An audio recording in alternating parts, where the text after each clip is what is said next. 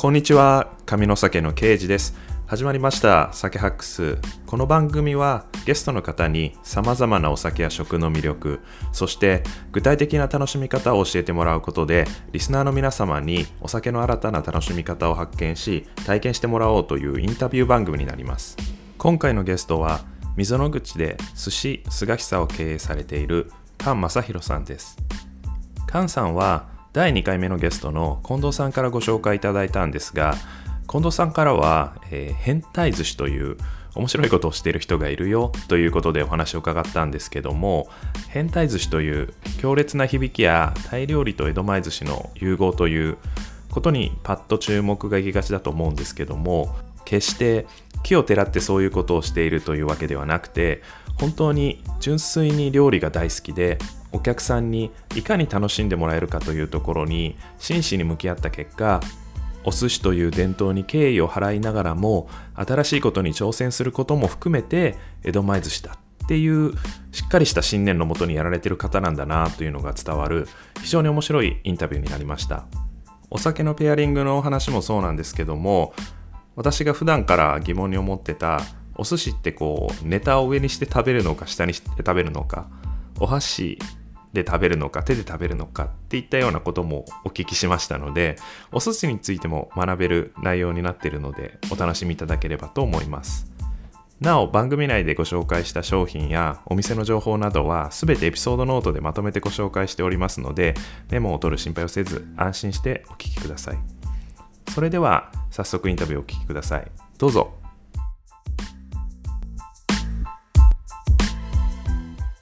あなたの嫌いな食べ物は何でしょうか？えー、っとですね、あの子供の頃はあの香りの強いものセロリとかあのチーズとか椎茸とか苦手だったんですけども今は、はい。まあ、いつの間にか食べれるようになっちゃって、はい、特に今は苦手なものなく何でも食べます、まあ、毒がなければ何でも食べてます。毒がなければ何でも食べれる、はい、素晴らしい、はい、あの海外とかのも結構珍味とかも含めて結構いろいろ食べられてきたそうですね。はい素晴らしい、はい、ありがとうございます。あのということで今日はですねえ寿司菅久の、えーと、菅正弘さんに、えーと、インタビューをしたいと思います。よろしくお願いします。よろしくお願いします、はい、簡単に、えー、菅さんの、えーと、経歴をこちらでご紹介させていただきます、えー、大阪出身の菅さんは、えー、北海道の酪農学園大学卒業後に、えー、青年海外協力隊でパナマ共和国に2年間居住、えー、任期終了後は東京の大手レコード会社とリクルートに勤務した後、えー、川崎市のタイ料理店イムイエンムですかね、はい、に勤務、ご勤務されてます。そして、えーと、短期集中の料理学校、飲食人大学で寿司マイスター、えー、寿司マイスター専科受講後、えー、東京の、えー、海鮮居酒屋の料理長をされ、えー、大阪のその後大阪の江戸前寿司店千春で2ヶ月修行された後に2017年に、えー、溝の口に菅久をオープンされています。もうそんなもう珍しい背景歴の、はい、経歴めちゃくちゃですよね。はい、さんに、はい、えー、インタビューさせていただくんですけども、はい、といったことで、えっ、ー、と、今、菅久のお店をオープンされてるんですけども、はい、このお店でまさに今、どんなことを目指して、どういった、はい、えっ、ー、と、料理を含めて提供されてるのかっていうのをちょっと、はい、もう一度お伺いしてよろしいでしょうか。えっ、ー、と、まあ、普段目指しているのは、まあ、もちろん美味しい江戸前寿司を作るっていうことを目指していますけど、はい、まあ、あの先ほど言われたようにキャリアがちょっとめちゃくちゃなキャリアを持っていらっしゃいますので、はい、まあ、それをまあ生かすというかちょっとまあお客さんからの要望もあってあのタイ料理とお寿司を、うん、まあ、コラボするっていうことを させていただいたりするのをちょっと月に何回かさせていただいてますで、はい、まああの先ほど言ったように、まあ普段は江戸前寿司のお寿司屋さんとしてはあのそちらで美味しいものを目指してはいるんですけど、それとは違った観点で、まあ、新しいあのお寿司のあり方というかまあ、今こう世界にお寿司っていうキーワードがこう広がっていった中で、うん、あの海外の人たちが今後お寿司を、まあ、例えば日本でいうカレーライスがあの、はい、インドからイギリスに渡って日本に来たような感じで、まあ、その各地であのお寿司っていうのは違う形でできるんじゃないかなっていうのも考えた時に、うん、こんなんができたら面白いかなっていうのも含めていろいろちょっと自分のできる範囲であの挑戦しているようなことをやっております。なるほど、素晴らしい、そうですね。お寿司も結構世界的に流行ったのってカリフォルニアロールが結構きっかけでそうです、ね、っていうのもありますし、うん、そういったところですかね。そう。でまああとお寿司っていうかまあもともとお寿司って握り寿司がまあやはり日本ではこうメインなんですけど、うんはい、まああのそれをもっともっと昔あの江戸時代から握り寿司ってあったんですけどその前のお寿司っていうとあの慣れ寿司とか、はい、船寿司っていうあの、うん、発酵食品だったんですね、はいはいはい、であの発酵食品のお寿司っていうのはもともとあのお米にこう魚とかをつけるっていうのはあの中国とか、うん、東南アジアの方からのそういう発酵技術がこう日本に渡ってきて、うん、まあ、それがたまたまそのあっちの方であの滋賀とかあっちの方では船とかああいうお魚にそれをやったっていうので、はい。っていうのを考えたらこうお寿司のルーツって、はい、アジアだったのかなっていうなるほどなるほど。ことを考えると、はい、まあ、逆輸入してもいいのかなという。なるほど。はい、はい、で今日はですねもうそんな菅さんに、はい、まさに江戸前寿司含めたお寿司の魅力とか、その楽しみ方、そしてもうタイ料理とのフュージョンというか新しいところも含めていろいろされている菅さんならではのこうお酒の楽しみ方なんかもね、教えていただければと思います。はい、で、えーと、早速ちょっとお寿司の楽しさとか魅力とかっていうところをちょっとお伺いしていきたいなと思うんですけども、はい、まず先ほどもちょっとあのお寿司の歴史のところ説明していただいたんですけども、はい、江戸前寿司っていうところの定義っていうでどうなるんですかね、はい、もう定義はもう江戸前寿司っていうともう人それぞれ考え方っていろいろあると思うんですけど、はい、まあ、江戸前っていうか江戸時代、まあ、江戸の前、うん、東京湾で取れたお魚を使うおお寿司屋さんが江戸前寿司っていう考え方もありますし、はい、その江戸前っていうその江戸前寿司っていうのはもともと冷蔵庫がない江戸時代に、いかに魚をこう保存するっていう方法であの漬けにしたり筋麺したり昆布締めしたり、まあ、茹でたりとかっていう、まあ、手仕事を加えたお寿司、はい、っていうのが江戸前寿司だったので、うん、そういうのをするお寿司屋さんのことを江戸前寿司っていう人もいますし、はい、もうそれはもう思ってる 思い方っていろいろあると思うんですよね。なるほど。必ずしもこう江戸前だったり東京だったり関東の地方の、えーと、寿司っていうわけでもそれこそ修行されたお店も江戸前寿司,、まあ、大阪ですよねっていう感じですよね。そうですね。です。まあもともとそのやっぱ握り寿司自体その江戸時代に江戸前江戸時代に、はい、その江戸で始まったのが握り寿司なんですよね。でそれが、まあ、戦後こう各地に握り寿司のが広まっていって、はい、でその中でこう握り寿司って形は広まったけど実際こう手仕事をしてるってところまではちゃんと広まっていったかどうかっていうのは分かんないところもあるんですよ、はい、だからそのそのうちそのうちでやっぱりあの取れる魚でお魚を握るっていうので、まあ、握り寿司っていうのが出来上がったと思うんですけど、うん、ですのではうん、握り寿司は世界あの全国には広まってますけど、はい、江戸前の仕事っていうところはどこまで広まったかはちょっと僕もそれ分からないなるほどなるほど、はい、なのでまあもう、えー、さん的にはもうその材料とかも場所にそこまでこう制限されることのないっていうところになってくるんですかね、江戸前寿司そうですね。もう今流通がすごい発達してるから、うん、もう何でもかんでもこうねあの豊洲に集まってきますから、はい、要するにその昔だったらその江戸以外の地方のねあの魚とかってなかなかこう届くのに時間かかったから、うん、もう江戸江戸前寿司って言っても種類がある程度決まったと思うんですよね魚の種類が。はい、っていうのが今はもうその地方地方で例えば北海道行ったらボタンエビとか甘エビの握りとかあるけど、うん、江戸時代やったら多分それなかったでしょうし。そうですね、うん、っていうのを考えたらまあどれも握り寿司江戸前寿司って言っていいんやったら江戸前寿司でしょうしね。なるほど、でまさにそんなこう江戸前寿司にもう経歴のところからもそうなんですけど全く違うこうレコード会社とかリクルーティングとか、はい、リクルートで仕事もされ 営業とかの仕事をされてから、はい、まさに飲食のところでタイ料理に入られて、はい、そこからお寿司っていうところ、江戸前寿司ってことなんですけどその江戸前寿司にはまられたきっかけっていうのはどういったところなんですか？いやもうちょっと本当に料理のスキルを上げたいなって思って、まあ、それで調理師専門学校とか行くと1年2年かかっちゃうっていうのがあって、はい、まあ、その飲食人大学っていうところが3か月で、うん、あのまあ、寿司を通して一通りの料理のノウハウを学べるっていうのがあったからまあ面白いかなって思って、まあ、まさか3か月で寿司なんてできるわけないだろうと内心は本当は思ってたんですけど、うんはい、でまあ、そこであの初めてちゃんとお寿司と向き合うことがあってその時にその、お寿司の世界ってその先ほど言ったように冷蔵庫がない。昔のその先人たちの知恵でこういかに残すかっていう技術ってすごいなって、はい、っていうのってすごい大事なことだなと思いまして、うん、でそれであのハマっていったのもあります。っていうのとあとそのまあ江戸前の昔の仕事ももちろんそうなんですけど人の味覚も変わってくるっていうのもあって江戸時代やったらその、ね、大トロとか中トロってもう猫またぎって言われてね要するに冷蔵庫もないからどんどん酸化しちゃうから食べない部位だったけど今じゃもう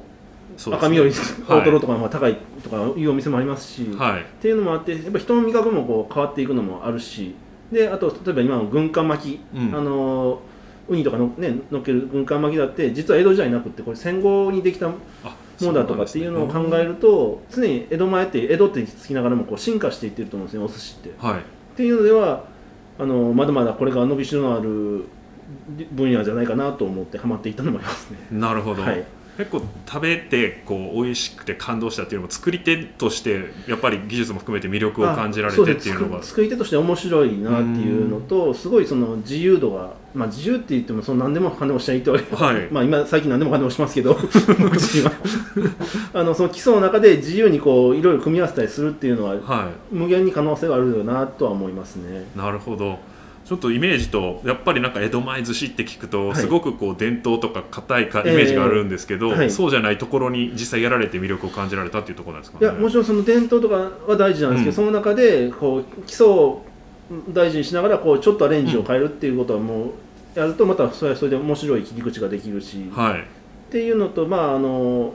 なんですかまあ、この後多分お酒の話になると思うんですけど、はい、最近やっぱお酒が美味しくなってきて、はい。うん、あのお寿司屋さん昔はやっぱりあのなんていうの、まあ、菊間サムネ一本とかっていうお店が多かったらしいんですけど最近こう何十シーンもお酒が美味しくなっていろいろ置くようになってくるとお客さんももっとおつまみくれってなって、うん、握り寿司食べに来るだけじゃなくておつまみ食べてちょっとお酒飲んでからお寿司を楽しむみたいなスタイルになってきたっていうのもあって、はい、いろいろその料理のバラエティーも増えてはきてると思うんですよね。はい、なるほど、はい、はい、そうい形でもうあの江戸前寿司の方で、まあ、あのお店もスタートされて、はい、そうやってこう江戸前寿司をまあ極められてというかもう実際にこうサービスもされて、もう少し一番初めに思ってたのとは、また違う次元で感じられた魅力とか楽しさとか、はい、お寿司の、はい、でどういったものがなんかあのこういうなんかエピソードとかも加えて踏まえてこうお客さんとこんなことがあってとかこんなものがあってとかっていうのがあれば教えてもらえればな、はい、いやもう日々いろいろストーリーがありすぎて 現場に立ってもう毎回毎回そのお客さんとはいろいろありますし、まあそのやっぱり先ほど言ったように僕料理作るのが好きだから、はい、この世界入ったのもあるからやっぱり食べてもらってうれあの美味しいっていうのそのレスポンスがすごい早いっていうので、うんあのまあ、広告の仕事よりも広告ってこう出してから反響でもやっぱり時間かかるじゃないですか、はい、料理って食べたらすぐ美味しい美味しくないがすぐ、はい、でましてやカウンターだからすぐ見えるし、はい、っていうのではすごいやりがいやっていうのもあるんですけど、はい、まあだからそこが本当にその今はいつもやってるきっかけとしてはねやりがいだしそれでじゃあいかにもっと美味しくしようかっていうところにつながっていますね、うん、なるほど。なんかこう、はい、あんまり江戸前寿司っていうものについて触れてこなかったとか知らない人とかに、はい、なんかこういうなんか面白いところがあるよとか寿司の魅力っていうところで、はい、まあ、まさにやられてるタイ料理とのっていうところもあると思うんですけども、はいはい、まさにそれ以外のところでも、はい、なんか外国人の人がに知ってもらうっていうのも含めてなんかどういう魅力があるものっていう感じなんですかね江戸前寿司の。なんあのーそうね、うちは意外とその若い人もいらっしゃる、まあ、価格帯もそのめちゃくちゃ高級じゃないんで、はい、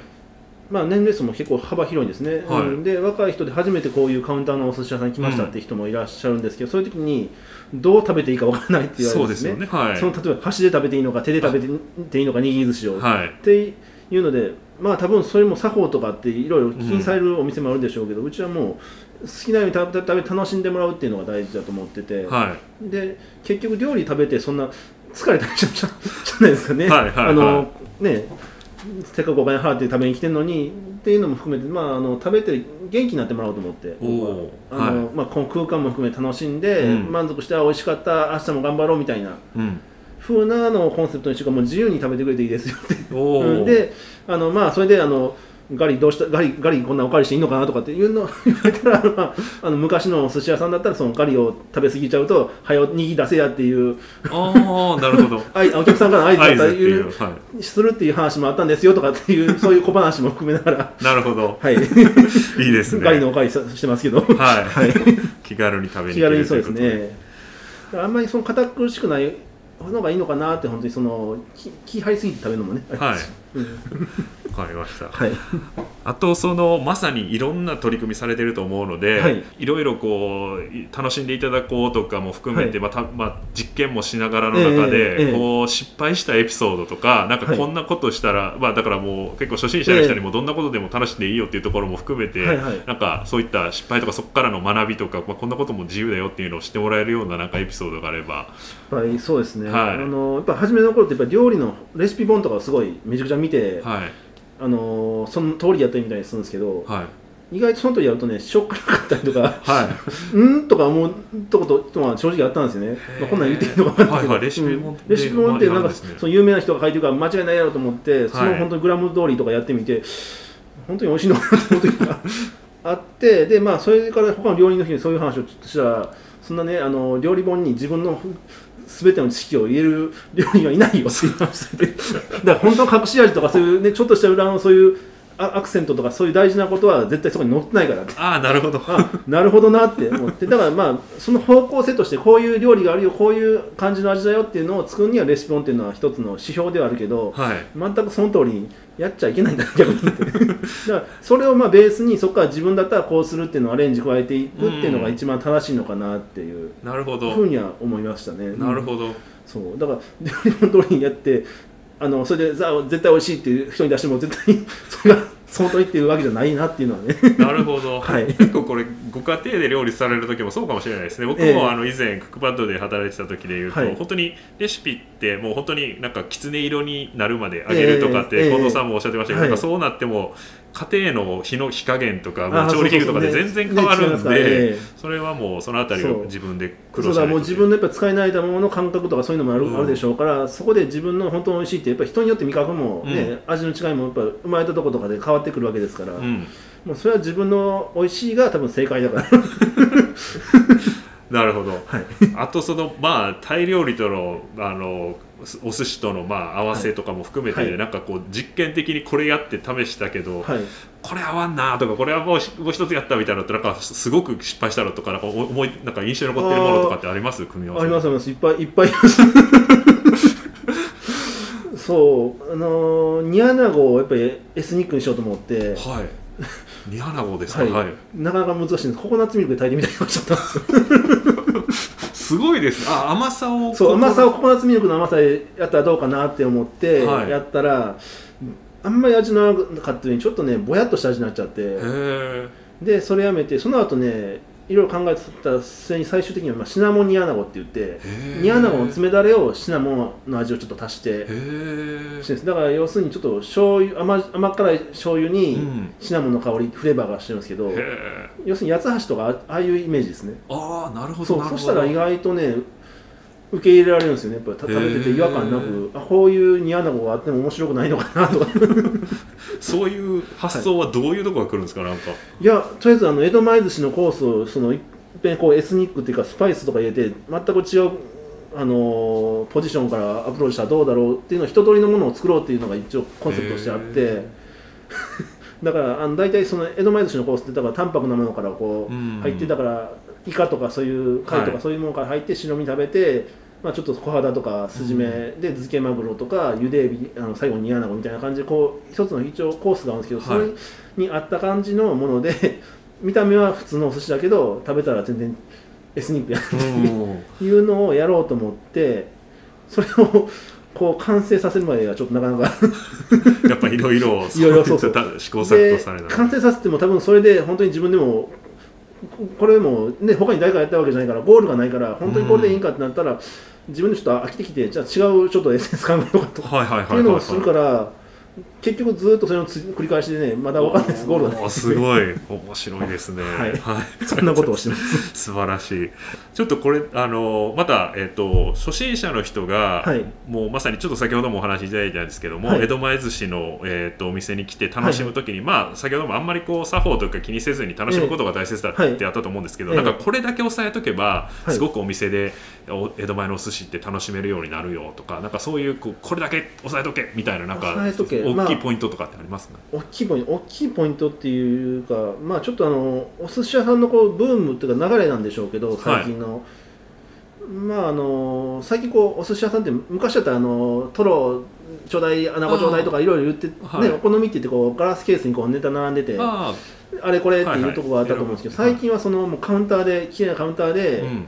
あのちゃんと座ってたら勝手に料理できるお任せっていうのが、はい、多いと思うんですよね。で、はい、まあ、これはもういろいろ諸説諸説あるんですけどそのやっぱりこう接待とか昔増えてきてでその中で接待の途中とかで「あすみません大将じゃあこれ小肌2つ」とかって言ってたら商談とかなかなかできないですっていうのでもうなんか適当に3つ作ろうってお任せでなんかやってっていうとこからだんだんそれが浸透していってお任せが増えてきたっていうのもあるんですよね。はい。ですので、まあ、そのお任せって言ったらもうその対象がそこのお店の対象がそういった市場でその旬のものとか買ってきてその中で自分でこういうコース構成でってしてるとこが多いんで、うん、まあ、お任せのお店に行って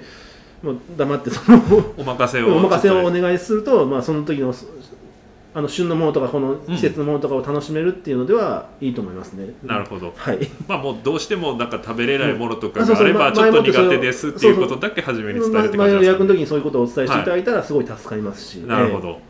わ、かりました。はい。はい。これあのさっきのあれもあったんですけどこうタブーみたいな絶対やったらいけないみたいなこととかってなんかあるんですか？もうそんなに。タブー？なんかこれだけは気をつけてこういうことはちょっと迷惑なんでやめてねとかなんか行く時のに気をつけた方がいいこととかってありますか？はい、そうですね。あの新寿司は出たらすぐ食べた方がいいと思います。おそうですね、大切ですよね、ねはい、これ結構大変。あのやっぱちょっとあのシャインも温度温度があのほのかにあったかいんですよ、うん、であったかいうちにふわっと食べてもらうのが一番でで握った握りたてがやっぱり一番美味しいんですよね、うん、でそれやっぱりこうお話とかされててどんどんシャインもね、うん、あのその本釜から出したね温度が冷め冷めていったらシャインも硬くなっていくし、うん、どんどんどんどんその美味しさがどんどん下がっていくから、はい、あ早く食べてないのにって。なるほどだからとりあえず、はい、来たらさっと食べるそうさっと食べてでまあそれでまあ会話、はい、楽しんでいただくのは全然いいですけど、はい。はい、これ手で食べるのかお箸で食べるのがいいのかっていうのはどうなんですか？これはもうやっぱ女性の場合意外とお箸の方がやっぱりね、うん、いらっしゃるし全然そこは僕はどっちでもいいと思います本当なるほど、ええ、これちょっと個人的な質問ばかりあれですけど、はい。はい、それこそこう、なんていうんですかね。あのネタを上にして食べる方がいいのか、はい、下にして食べる方がいいのかみたいなのもあるんですけど、はいはい、それはこれはね、よく言うのやっぱネタを下にしてあの下に直接ネタが当たる方が、うん、やっぱりあのいろんなネタをその、うん、ネタの中から直接入るからそっちの方がいいでしょうね、やっぱりそうですね、えー、なるほど、はい、ありがとうございます。あとちょっとまたあの方向変わるんですけど、えっ、とお家での、はい、こうまあ、ちょっと江戸前寿司っていうと先ほどの話も含めてこう、はい、握り寿司が多くなるかなと思うんですけど、えー、まあ、家で握り寿司する方も少ないのかなと思うんですけど、はい、僕もちょっと意外と海外でそのイベントとか含めて、ちょっと YouTube とかで見ながら握ってみると意外と形になって、まあ、それはもう全然、あの職人の方が握ってるのとは違うんですけど、形としては結構面白いかなと思ってやったりとかも含めて、とかまあちらし寿司とか巻き寿司とかい。ろんなことがあると思うんで、なんか家でこう楽しめるお寿司とかおすすめの楽しみ方とかってなんかありますか、まあ、手巻き寿司がやっぱ一番楽しみみやすいかなと思いますね。うん、うん、で、まあ、家でせっかくやるんだったらむしろその、はい、魚だけじゃなくていろいろ家にあるものでやってみるとかも面白いと思います、はい、本当にだからそれこそブルーチーズと胡椒とかでもいいですしあブルーチーズに胡椒で？と手巻き寿司に、はい、巻いてそれでワインでもいいでしょうし。だからあのー、そう。既存の合わせあの相性のいいものに酢飯っていうのでも、うん、意外と酢飯ってそういう受け入れてくれるんでなるほど。おつまみをこう巻いてみて、はい、あのお酒で飲むっていうのも面白いと思いますよ、ええ、なるほど、はい、なでも結構巻き寿司でいろいろ実験じゃないですけど必ずしもそのマグロサーモンイカとかその家で買うスーパーの刺身だけじゃなくて、違うもので巻いて食べてみるのも新しい発見もあるでしょうし、はい、だからもうそういうそうあのきゅうりにあのキムチでも別にいいですし。はいはいはい、はいなるほど、はい、あともう少しこう江戸前寿司とかお寿司のことを知りたいって思った時に、はい、こう参考になる本とか、雑誌とか漫画とか、まあ、メディアとかでもいいんですけど、はいはい、なんかあります？そうですね、まああのー、まあ、漫画とかだったらきあの入りやすいのはやっぱり、あのー、翔太の寿司っていう寺川大輔先生のあの本は、やっぱりすごい分かりやすくせあの解説されてますね。うんぱ寿司職人の方も寿司の本読まれるんですね、僕もその修行っていうかそのが学校出てちょっと勉強すけばあれよ一通り読みましたし。そうですか、まあ、あれ読んでやっぱ翔太すごい徹夜しすぎて寝てへんなと思って。絶対労働環境悪いなそうですね。徹夜でよくやってますみんな結構漫画結構スパルタですよね。スパルタですよねとここからですね、はい、えー、っとちょっとお酒の楽しみ方とかの方にちょっとお話を、はい、はい、えー、っとシフトできればなと思うんですけども、はい、えー、っと菅さんの好きなお酒とかよく飲まれるお酒っていうのはどういうお酒になるんですか？僕は何でもあのお酒まあ、飲むタイプでして、うんはい、あの日本酒ももちろん好きです焼酎もビールも、はい、あのテキーラでも何でもあそうですか、はい、海外海外で働いてもあるんで。そうですよね。そうですね。はい、テキーラとかも、でおお店で出されてるお酒としては？お店はそうですね。まあメインが日本酒であとワインと、で先ほど言ったテテテキーラもね実はちょっとあるんですよ。あいいですよねテキーラも。これ意外と面白くて、あのまあうちでも初めから言ったわけじゃないですけどあの、大井町の方のテキーラバーの,、ま、あのオーナーさんが、はい、テキーラとお寿司を組み合わせるっていう企画をあちこちでやってらっしゃっててでうちにいらっしゃった時にそれでちょっとうちでもやってみたいって言われて、はい、でテキーラその40度だからあの、うん、きついじゃないですか。だから前割りして水割りにして、うん。まあ、あの日本酒と一緒ぐらいの大体1 5 6度の度数までのあの下げたものでおちょこでちょっといろんな種類のテキーラ飲みながらそのお寿司と合わせて食べるっていうことをされて、はい、でテキーラってまあちょっとあのやっぱ強いイメージだけどそうじゃなくてあの意外とねキレのいい芋焼酎みたいな感じですね。水で薄めると。なるほど。だからあの料理をこう切ってはくれるんですよ、うん、でフレーバーも全然そのテキーラによって違うから、うん、多分これはすごい面白いなと思うんですね。だから多分海外の人にはこれ多分受けるんじゃないかなってこういうやり方っていうのは、うん、なるほど、はい、あのちょっとまさにお寿司とワインみたいなのもなんかちょこちょこ海外の人が来るようになってきて、えー、お店にこうボトルを持ち込む人もいるとかって話も聞くけど、そうそういった合わせ方とかどうなんでしょうか？いや全然、はい、あのまああんまりきつすぎる赤ワインとかだとやっぱりそれに勝てるし、ね、魚っていうのは、うん、まあ、なかなかないんですけど白とかオレンジワインのねあのものによっては全然合わせれるものもすごいいっぱいあると思いますし。あなるほど、うんですね、なんかその辺り含めてこうお酒の、まあ、はい、特に、まあえー、お寿司との合わせ方というか、まあ、ペアリングとかも含めての考え方とか、はい、なんか意識されてることってまあそうですね。やっぱあのーちょっと塩気の強いあの料理にはちょっと塩味のあるような感じのお酒であったりとかまあそのね出汁感があるんだったらちょっとアミノ酸強めのお酒だったりとか、うん、その同調するような合わせ方をする感じで合わせてますかね。なるほど、はい。えー、もうお酒も結構ご自分でそうやって選ばれてるんですか？そうです。まああの酒屋さんと相談しながらっていうのもあるんですけど、うん、こんなのありますか？とかで、まあ、試飲させてもらったりとかして、はい、でまあ来てもらってうちのシャリこんなんですけどこれと、まあ、このネタとこれでどうですかとかっていうのもやったりとかしあのしたりまあ同じお酒でもその温度帯でやっぱ変わってくるから、うん、じゃあこれちょっと45度にしてみましょうかとかっていうのをしながらあの合わせたりもしますね。はい、なるほど。やっぱあの温度で、まあ、缶酒も含めて、はい、ちょっと温度とのペアリングとかも含めて結構やっぱ意識されたり温度まで焼くと本当に幅が広がるんですけど面白いですよ、はい、ええ、で温度もその上げてからちょっと下げた時と、はい、上げ上げて上げてその45度にするのと65度ぐらいに上げてから45度に下げるのとでは寒ざましって寒ざましそうそう寒ざましっていうのをするのでは全然やっぱりちょっとね感じも変わってきますし、うん、うん。まあ、ちびちびずっとそうやってお酒やるにはすごいいいと思います。なるほど、はい、手記とかはどうですか？なんか。手記はね、はい、一応うちあの缶の時は平杯にしてるんですけど、はい、このやっぱりあのワイングラスとかもそうなんですけどあの、うん、グラスのこの角度によっての喉の上げる角度によってその、感じ方がすごい変わるんですね、はいはいはい、まあ、ビールとかだと細長いグラスを飲むのにこうクッて口を上げるから、はいはい、喉のあの下のところに入ってくるところが奥の方だからあの感じがいいっていう、うん、まあ、シャンパンとかそうなんですけど、はいはいはいはい、で平杯とかってこう平たいのはここそこに上げないのは下の先でこう楽しみながらこう入っていくっていう、はい、のでその手記の形によって本当にそのお酒の感じも変わってくるんですよ、ね、うん、だからもしあのご自宅とかでやられるんだったらもういろんな 手記で同じ、並べてこうた試し飲みしても面白いと思います。あそうだ。あとお酒の楽しみ方でもう一つ、はい。この間のペアリング他のお店でちょっとコラボでやらせてもらった時に言ってたのが、はい、食べてから飲むのと飲んでから食べるので変わってくるっていう、まあ、それも面白いなっていうのとあとはやっぱりそのお酒の立ち位置がだから食べるためのお酒なのか飲むためのお酒なのかっていうのもやっぱりその日本酒考える時には大事なのかなとは、だからその食中酒って考え方と、やっぱりそのちびち飲むねお酒って全然、うん。タイプが違うと思うんですよね。はいはいはい、っていうのは先ほどすみませんあの言わせたんですけどペアリング僕が考える時には大事かなとしてますね。だから前提としては食中酒になるようなものを選んでます。ペアリングする時は、はい、なのでまあ、えーと、寿司が主人公でそれに合うお酒を、はい、寄り添うっていうか寄り添うっていう感じで、えーねえー、日本酒でいうともともとはやっぱりどっちかというとお酒が主人公で、はい、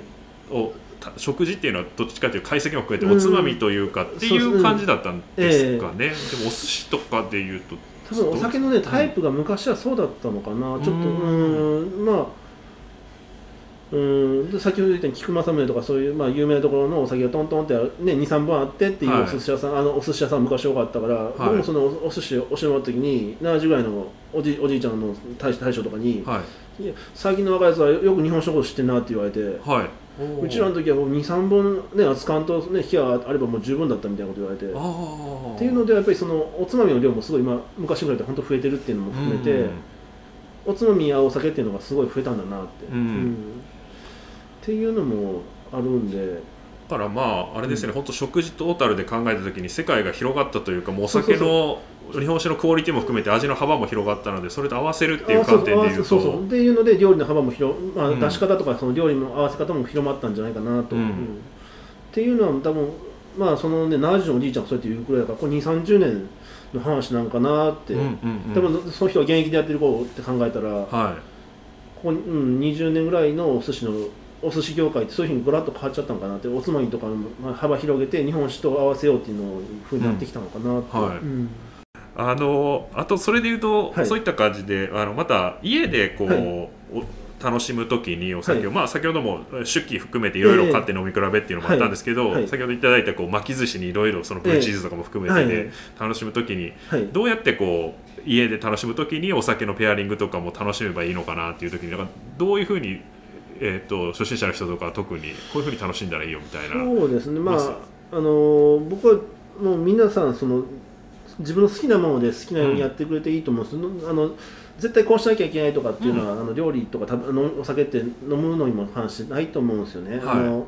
自分が好きなものを好きなように楽しむっていうのがやっぱ大前提だと思うんで、うん、自分の好きなお酒をまずそれでちょっと飲んでみてじゃあこれ今普段は冷たく飲んでるけどこれ常温にしたらどうだろうとか、うん、缶にしたらどうだろうとかってしてみてあ缶にしたらちょっと合わないなとかあっていうのを分かるのも一つのきっかけですし、うん、で逆にちょっと苦手や苦手で誰かが紹介してもらったお酒これ冷たいとあかんけどあったかくしたら意外といけんなとかっていう新しい発見もそうやって出てくるのでいろいろそういう試すっていうのが、まあ、楽しみ方の一つだと思うんですよね本当に。はいなんか具体的にこう、はい、面白いとか意外なペアリングでこの組み合わせ面白いよみたいなのってあります？もうそもそも多分お寿司とテキーラっていうのがめちゃくちゃこう、はい、面白くて 確かにと思って、はい、確かに家であの巻き寿司とテキーラって確かにやできそうだなと思ったんですけど、でそのテキーラの時に僕の巻き寿司で面白かったのはレバーペーストとハラペーニョで、おあの手巻き寿司で、ね、細細巻き作ってそれとテキーラで合わせたら面白かったですね。おお、はい、なるほど。確かに近藤さんもあのタコスと日本酒が結構美味しくてハマってるっていう話もしてて。あそうです、ね、あとそうだね。あの、うん、お酒を日本酒の場合僕あのこう濃いの薄いのとか自分の中でこうポートフォリオじゃないけどこうあ、はいはいはい、あの作ってこのお酒はこのタイプかなとかってチャートというか、ね、そうそうチャートで作ってみて、自分で作ってみるのも面白いですね。ああなるほど、うん、この辺の味だそうそうそうこの辺の味かなとかっていうのをまあそういう友達と一緒にやってみてあれこうあれお前こう思うのとかって。いうのもまあその家で飲む楽しみかもしれないですよね。なるほど、はい。うん、この辺りの近くでもはい、もまさに大阪とか北海道とかでもいいんですけど、はいはい、なんかあのまた全然、まあ、あの江戸前寿司が楽しめるっていう観点でもタイ料理っていう観点でも、はい、お酒とのペアリングっていうところでもいいんですけど結構お気に入りのお店とかなんか、はい、あのおすすめのお店とかってどんなところがありますか、えー、ちょっとそうですね。どこかちょっとどっかで絞った方がいいかもしれないですねそれでなんか、江戸前寿司で僕が一番すごいなって思ったお寿司屋さんは、うん、あの日本橋梶原町の杉田さんがすごい素晴らしかったんですけどああそうですか、うん、杉田さんはもう食べログでも トップのなるほど。なんであんまり紹介にはならないと思うんですけどね。それどういったところがまさにプロから見られてもすごいなと思われるもうだ多分ずっと江戸前寿司やってらっしゃる方なんで、はい、でお寿司ももちろん美味しいですしその空気感がもう空気感の作り方が素晴らしかったですね、ああこれが本当のお寿司屋なんだ。僕僕みたいなやつからしたら。あこれが本当の素晴らしいお寿司屋だなんて思う。だからお弟子さんたちもキビキビ動いててそれをもう目配せだけで全部やってらっしゃるし、はい、でお客さんもそれであの堅苦しい雰囲気じゃないけどちゃんと緊張しながらも楽しめるようにされてる気配りとかすごいなって思って。でもちろん料理も美味しいしっていうのでは、はい、あそこが僕の中で今一番一番江戸前寿司だと江戸前寿司の中でなるほどありましたあのちょっとえっ、ー、と、はい、そうですねそう他に最近こう注目してるトレンドとか流行りとか気になってる人とかサービスとかなんかあります？そうですまああの去年いろいろコラボさせてもらってて、はい、他の料理人さんたちとコラボさせてもらってて。で、はい、まあまあ、タイ料理で面白いところはあの渋谷パルコにあるチョンプーさんっていうところで森枝寛君っていうシェフがいるんですけど、はい、まあ、まだまだ30前半ぐらい若いシェフでして、はい、で彼はもともとビーチバレーの選手だったのがそこから料理になってオーストラリアのなんか日本料理屋さん創作日本料理屋さんがなんかちょっとそういう有名なところで働いてから日本戻ってきてっていうのであのすごい発想が自由な方でして、まあ、昆虫食とかもいろいろやってて。あそうですか。はいはいはい。で前そのサーモントラウトっていうお店を下北沢の方でやってらっしゃって、うん、で今そのチョンプーっていうパルコのお店を今プロデュースしてるんで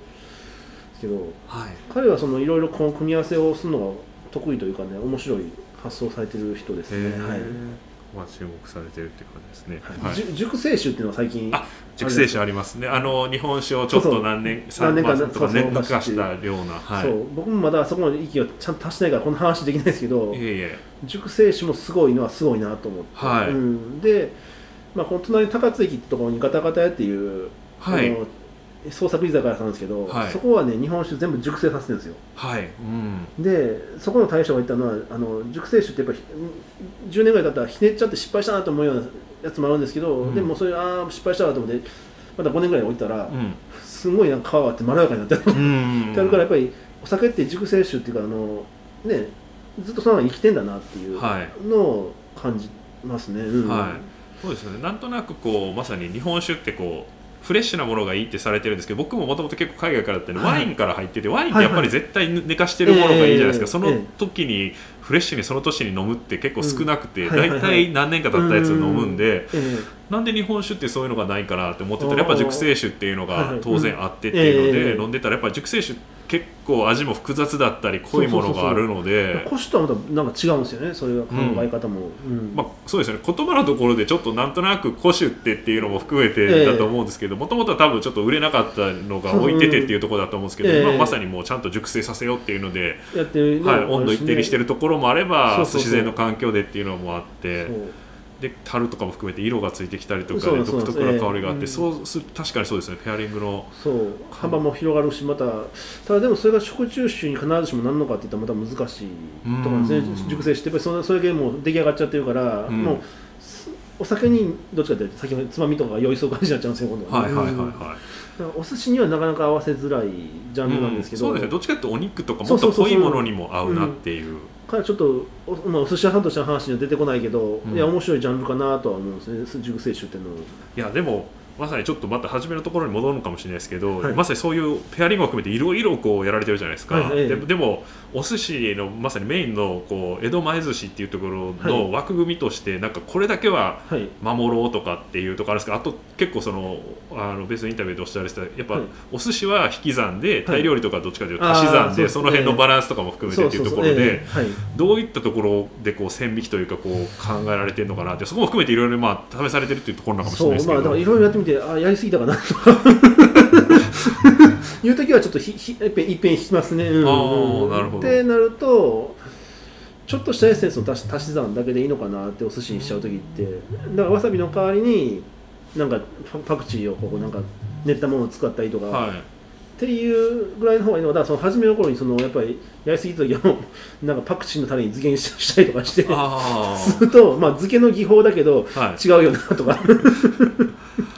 お寿司が引き算っていうのはもうやっぱできるだけ素材の味を引き出したりとかっていうのがいいっていう、ええ、そういうことなんですか、まあ、そうそうです、まあ、素材の味を引き出すっていうのはもともと和食の考え方なんですよね、はいはい、だからなるべく無駄あの無駄に手を加えないみたいな形なんですけど、でまあそのフレンチとかもそうですけどソースっていうのを作ってるのもいろいろ足して、ね、足してってするっていうのではその作り方の根本が違うって言われるけど、うん和食も結局足し算してるし、いやです、うん、なんかそのあたりが。そうそう。そうだから素材だけでやっぱりそのシンプルにいくっていうのがやっぱり日本料理の美学なのかなとかっていうのも考えたりもするんですけど、うん、うん、でもまさに和食も含めて進化しててお寿司も進化しててで、うん、新しい可能性をまさに日本の江戸前をやられてる方がっていうのがすごく、えー、っていう意味ではもうまあ足し算引き算じゃなくてもう掛け算になってきてるのかなと、うん、それによってだからまあ、タイ料理とお寿司という全く別のものを掛け合わせることでまた違うジャンルのものを作ってるわけですから、はい、まあ、これがね、まあ、僕が今タイ料理やったからっていうのもできるけど先ほど言ったように世界中でこうやっていろんな料理人がイタリアンのシェフがお寿司を考えたイタリアと、ね、イタリア料理とお寿司の掛け算っていうのがね、はい、今後もしかしたらあるでしょうかもしれないし、はい、先ほど言ったその世界のお寿司っていうので、うんあのまあ元々寿司匠さんって四谷の有名なお寿司屋さんの大将が、もう今若い子に寿司匠任して、ハワイに渡ったんですよ、はいはいはいはい、10年ぐらい前なのかな、うん。でその中川さんって人はハワイで今そのハワイの地場のもので江戸前寿司やろうとやってらっしゃってて要するに向こうじゃかんぴょうないから、うん、パパイヤをかんぴょうあ干して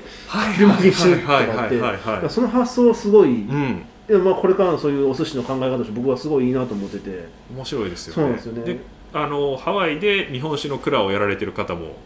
いらっしゃいますしそれでいうとまさに地元同士のペアリングっていう。感じになりますよね。ねだからそういうふうにしてお寿司ってだから今後世界でもっといろんな発展の仕方していくんじゃないかなとは思うんですよ、うん、本当、うんうん。うんあとちょっとこれ SNS というか、はい、知り合いとかからの質問なんですけど、はいはい、まさにこういったお店で新しい取り組みもされてるので、はい、なんか入れ入れるこうネタの仕入れの基準とか、はい。はい、なんかこだわりとか軸とかってどういうふうにこういう店って決められてるんだろうっていうのが聞いてみたいって質問があったんですけど、えー、そんな僕 あのどっかに弟子したわけじゃないいやまさになのでこう独特のなんかあるのかなみたいな感じでうんとね、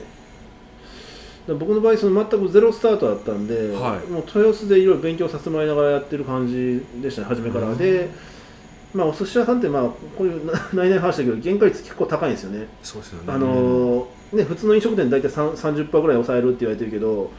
大体 40, 40か45ぐらいの間がお寿司屋さんって言われてるんですよ、はい、で、はい。初めの頃僕全然分からずにやったから60ぐらいいったんですよ。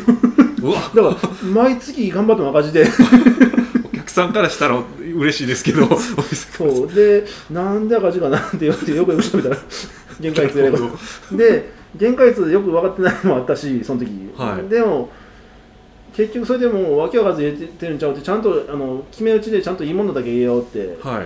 い、して今それで、まあ、50%前後になりましたけど、まあ、その限界率の話って何を基準に決めてるかっていうとやっぱりその豊洲の人と、ね、信頼関係作って、うん、で今これ今日おすすめのやつだけどとかっていうのとかをもうだもう通って通って出してもらってっていう感じですかね。なるほど。はい。でまあそうしたらやっぱりそのね天候とかもあるから今週ちょっと週末雨やから今のうちにちょっと多めにしといた方がいいですよとか、そういう話とかをしながらね、うん、うん、っていう感じで仕入れてます、うん、なるほど。はい、はいえー、っとですね、それでもうまさに、えー、っと菅久さん含めて菅さんのあの、はい、もうちょっと活動とかですねどんなことしてるのかとかっていうのを皆さんが知りたい場合には、はい、どうどういったところから情報を得ればいいですかね？ホームページも、あのなんかちょっとフェイスブックがメインで今動いててお店の方まあ、フェイスブックとインスタグラムはい、で、まあ、インスタグラムは、ね、休みますとかそういう、うん、ちょっとそういう告知しかやってないんですけど、フェイスブックの方で今お店の普通の菅さんのページと、はいさっき言ったコラボの方の鯛寿司の方、はい、変な鯛寿司って書いて変変鯛寿司って書いて、はい、2つのページでお店の情報を発信してます。これそういうことなんですね。食べログも2つ変態寿司とあってこれあれと思ったんですけど。そうそうあのそう食べログに江戸前寿司の方に鯛寿司のことも書かれちゃうとごちゃごちゃになって、はい、何の店か分からなくなっちゃった。なるほど。っていう時期があって、はい、でお客さんもそのタイ料理出るんですか？みたいなあの問い合わせとかがあってなるほど。普段江戸前寿司ですよっていう。ので2つあるんです、ね、ちょっと食べログの方にちょっとあの相談させてもらってあのできませんかってちょっと分けたいんですけどって言って、分けさせてもらったんですよね。なるほど、はい、そういうことだったんですね、はい、でもまああの最新の情報は基本的にはフェイスブックの方を見ていただければい。いですね。わ、はい、かりました、はい。はい、でこれでもうぜひリスナーの方にもあのちょっとねあの予約をしてじゃないとあの、お店来れないと思うんですけどもそういった形でお店に来てた時にあのこちらのお寿司を初めて楽しむ方におすすめの、はい、まあ、楽しみ方とか、はい、ネタとか、まあ、タイの日じゃないと思うんですけど、えー、まさに初心者の方であると江戸前寿司の方だと、えー、まあ、意識してほしいこととかあのあればあのぜひいや、うん、もう普通にたのあのどんなん出るかな楽しんで来ていただいて、うん、あのたのあのあ美味しかったなって楽しんであよかったって思ってもらえるのが一番いいかなだから、まあ、気張らずに来てもらった方がいいかなと思います、うん、リラックスして来てもらうっていうのが一番はい、はい。ということですかね。はい、で一番最後にですねもうまさに今日の話を通してっていうところなんですけども、はい、おお酒とか、まあ、食もお寿司も含めてでこう人生を豊かに皆さんに過ごしていくために、はい、これだけはこう覚えておいてほしいっていうようなメッセージを最後に一言もらえればと思うんですけど。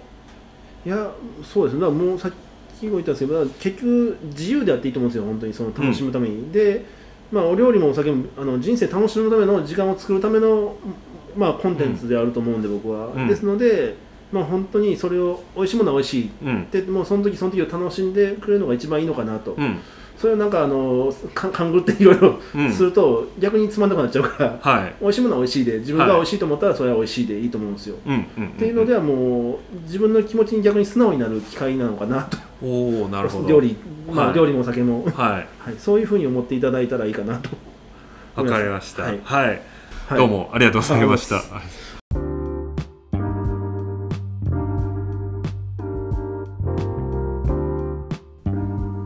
かがだったでしょうか？いやブルーチーズに胡椒の手巻き寿司そしてそれにテキーラを合わせるといったようにまだまだこう日本人として馴染みのある手巻き寿司だけに自由に楽しんだり実験するっていうことが全然できてなかったなと思ってこれからぜひ友人などともいろいろやってみたいなというふうに私は思いました。それにしてもやっぱり菅さんの考え方そしてお寿司は時代を先取ってるというか今確実に世界にお寿司がこう広まっている中でピザとかカレーが、あのー、発祥の国じゃなくて日本独自のものになっているようにお寿司もこれから、まあ、カリフォルニアのロールとかありますけども海外で独自のこうバリエーションっていうのも出てくるんだろうなと思ってそういうのも楽しみつつやはりこう寿司の発祥の国本家ならではのアレンジの仕方で新たな伝統というかそういったものをいろいろ生み出していっていただきたいなというふうに思いました。なお番組内でご紹介したお店や商品の名前などは全てエピソードノートにまとめて紹介しておりますのでそちらもぜひご確認ください。またぜひポッドキャスト Spotify などのお聞きのプラットフォームからこの番組をフォローして新しいエピソードをお聞き逃しないようにしていただき一言でもいいので番組のレビューをいただけると幸いです。